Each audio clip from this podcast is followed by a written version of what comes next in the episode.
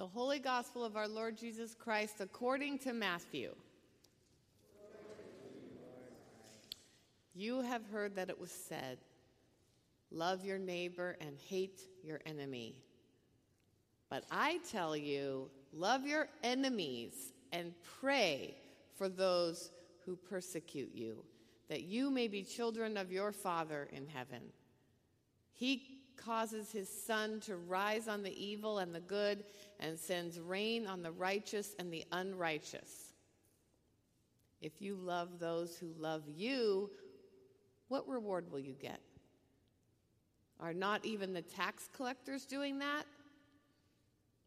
And if you greet only your people, what are you doing more than others? Do not even pagans do that?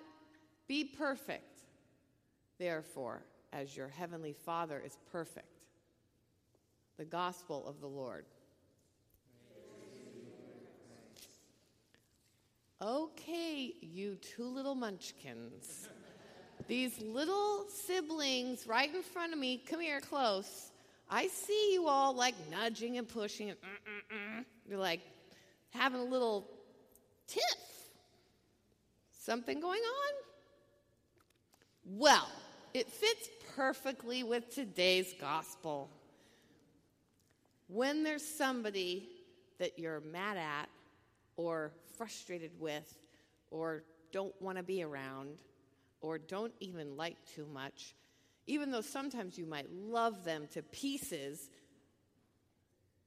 there's something you can do about that. You can just look at them and say, What do you think you could do? What do you think you could do to somebody that you're just mm, mad at? That could be loving and kind. What could you do? Any ideas? A hug?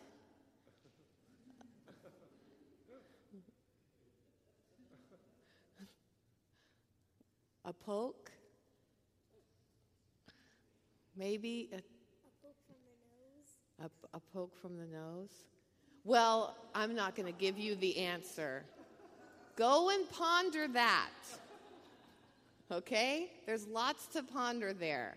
It happens to all of us. You're not alone. Have a nice day.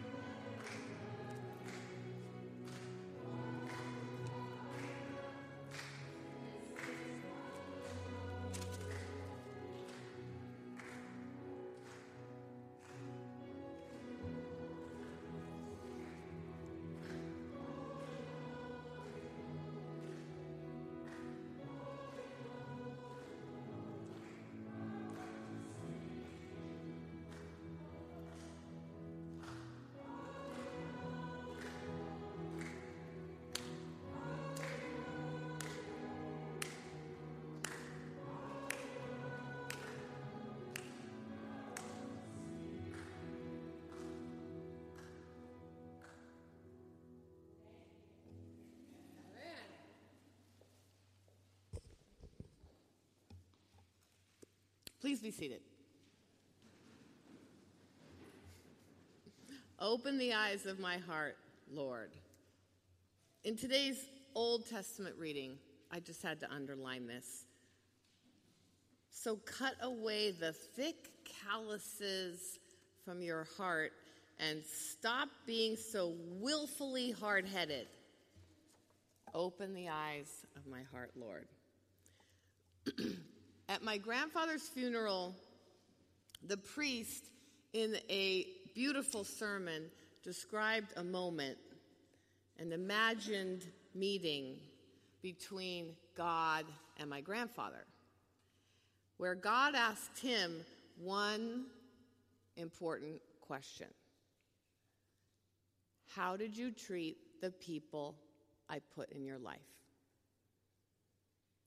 I think of that question often. How did you treat the people I put in your life? The question wasn't, How did you treat the people that you love so dearly? The question was deeper and harder than that. How did you treat all people that crossed your path? Those you love and those you have trouble with, that neglected or insulted you, that burned you, betrayed you, even hated you. All the people. That was the question. In today's gospel reading, Jesus says, Love your enemies. Love your enemies. This begs a few questions. Who are our enemies? How can we love them? And why is this important? Jesus is a perfect example for us. He loved those that insulted, betrayed, and killed him. God loves those who neglect, ignore, and doubt him. Love your enemies. Like it or not, we are called to the task. Is it easy? No. Is it important? Definitely. Today's reading is from the Sermon on the Mount. Jesus was being followed by crowds and throngs of people, and he spoke to them from a mountain up on high, teaching converted Christians messages of how to live their lives now. He presents new laws of life and love. He starts with who is blessed.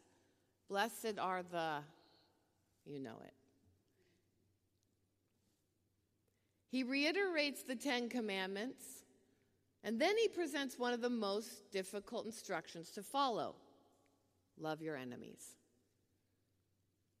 God loves all people. He has deep concern for all, no matter what. That same level of love that He has for us and for all humanity is a love that God wants each of us to exhibit toward others, even our enemies. Jesus was refocusing the people. Spread love. Be a peacemaker.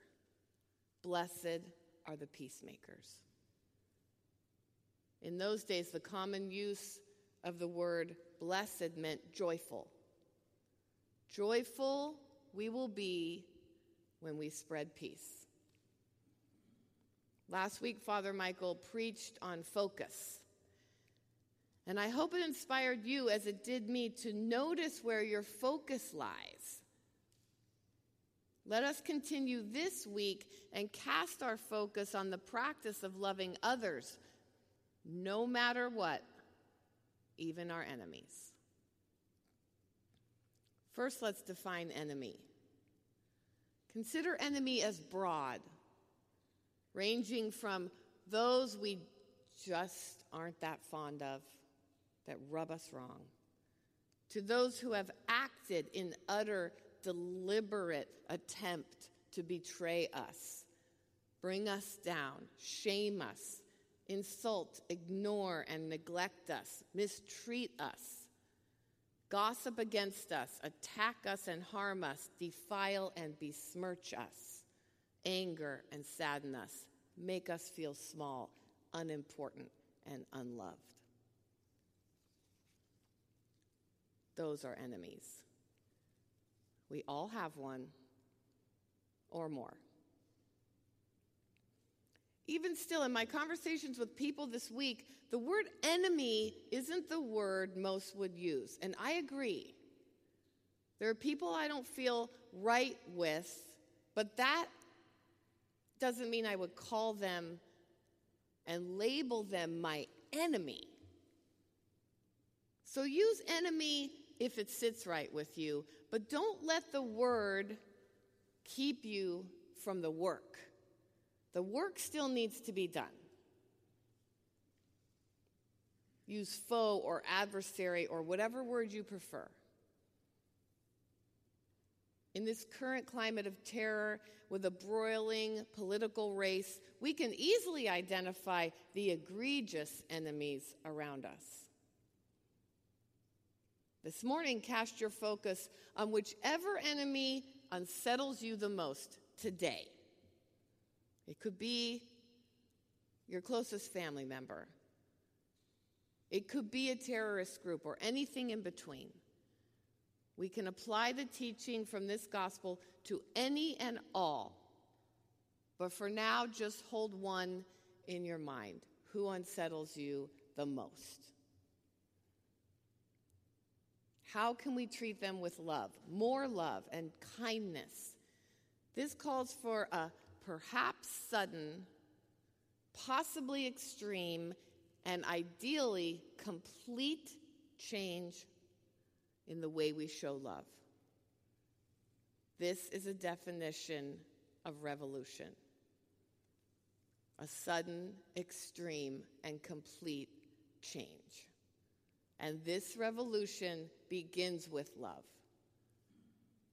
Martin Luther King Jr. said it well hate cannot drive out hate, only love can do that.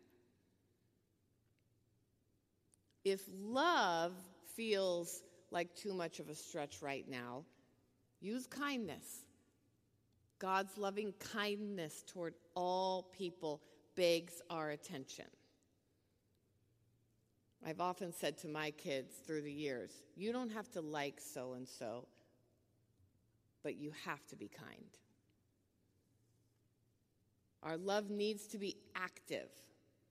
We can shower love or kindness on our enemy in three active ways. Number one, we pray for them. It says right in the gospel pray. Actively, intentionally, specifically, regularly, and lovingly pray. I recently preached on the Holy Spirit. Remember that the Spirit is God's gift within us that guides and helps us. Use it.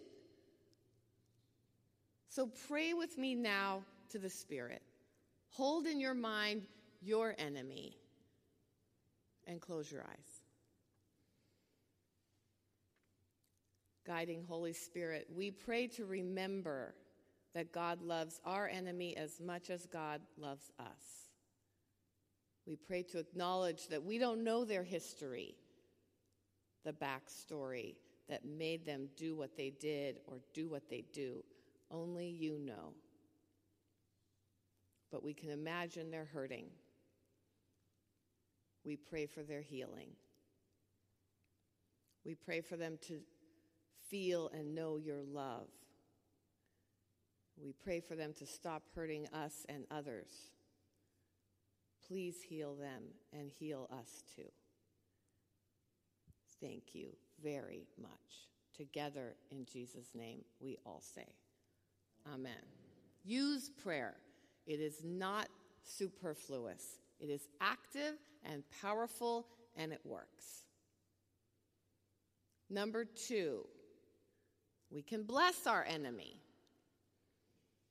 It's as simple as this May God bless you.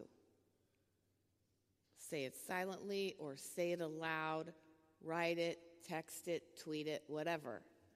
In and of itself, it too is a prayer. Every single card that my father has sent me since as long as I can remember has three words on it God bless you. You don't need to be a priest or have your hands blessed to do this. This is an act of wishing someone joy and peace. Think of how you feel when somebody says, God bless you.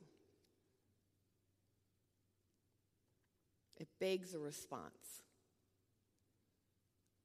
By nature of repetition, my kids now write, God bless you, on every card to their grandfather, but not on cards to just anyone. Because that's too vulnerable, right? But maybe we can stretch ourselves. When you wish someone's God's blessing, imagine that you wish them not just peace. God bless you.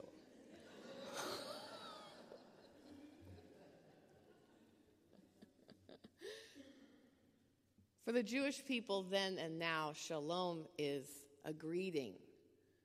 Jesus says in today's passage, if you greet only your brothers and sisters, then what, are, what good are you doing? Shalom is a greeting in Hebrew, meaning peace. Muslims in Arabic say, Assalamu alaikum. The youth in the room should remember that. We went over that once, right? Assalamu alaikum. English doesn't translate the Hebrew or the Arabic well enough, though. What they mean when they say these words is much deeper than peace be with you. It's peace and prosperity and wholeness and completeness and well being and health and healing and peace uh, on the deepest level. Bless your enemy fully. Say, God bless you, or peace be with you and imagine it to the depths that it can be. Imagine it for how you would want it extended to you. It is not superfluous, it is active and loving, and it matters. Number three, we can go the extra mile sometimes, but consider where you can take action to love your enemy a step further. I consider this as a move toward perfection. Jesus says, Be perfect. We know we will never be perfect. So please don't hear perfection as pure or flawless. In the time the gospel was written, perfect meant honest, upright, sincere, mature, full of integrity. Or as Luke's gospel says, be merciful. The Greek for perfect referred more to the end goal. What is your focus? What are you striving for? How can we extend and stretch ourselves in how we love our enemy? Can you extend the olive branch? Is it a card or a letter, a phone call, maybe just a glance or a smile, a gift? Maybe it's saying the words, actually, I forgive you.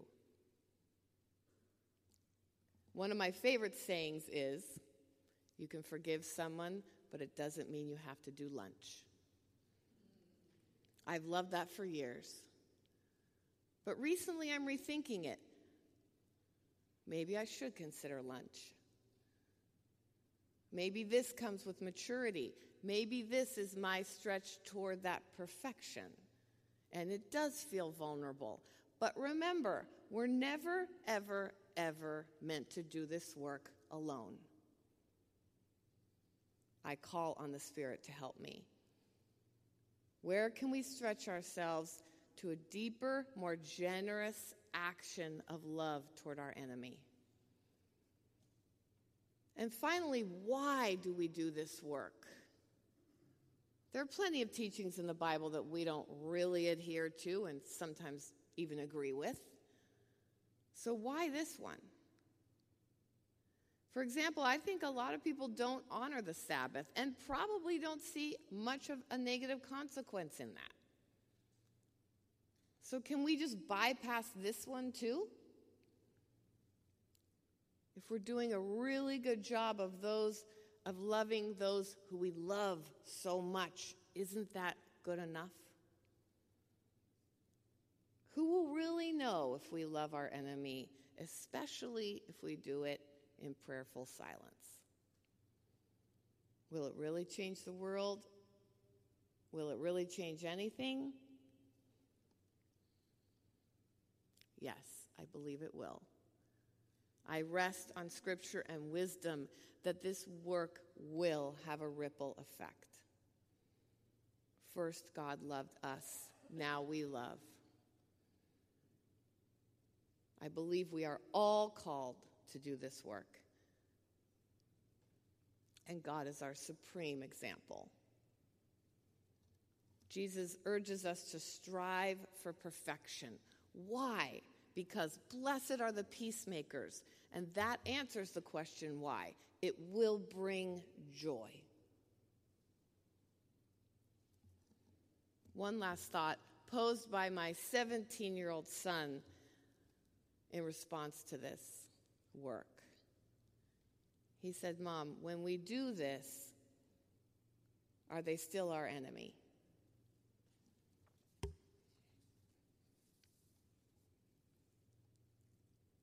When we love all people, even our enemies, that is freedom of another kind.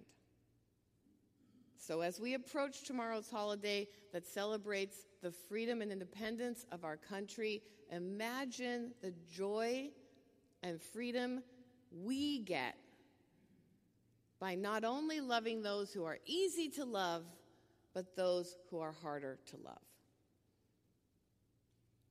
And consider what you will say when God asks you, How did you treat the people I put in your life? Amen.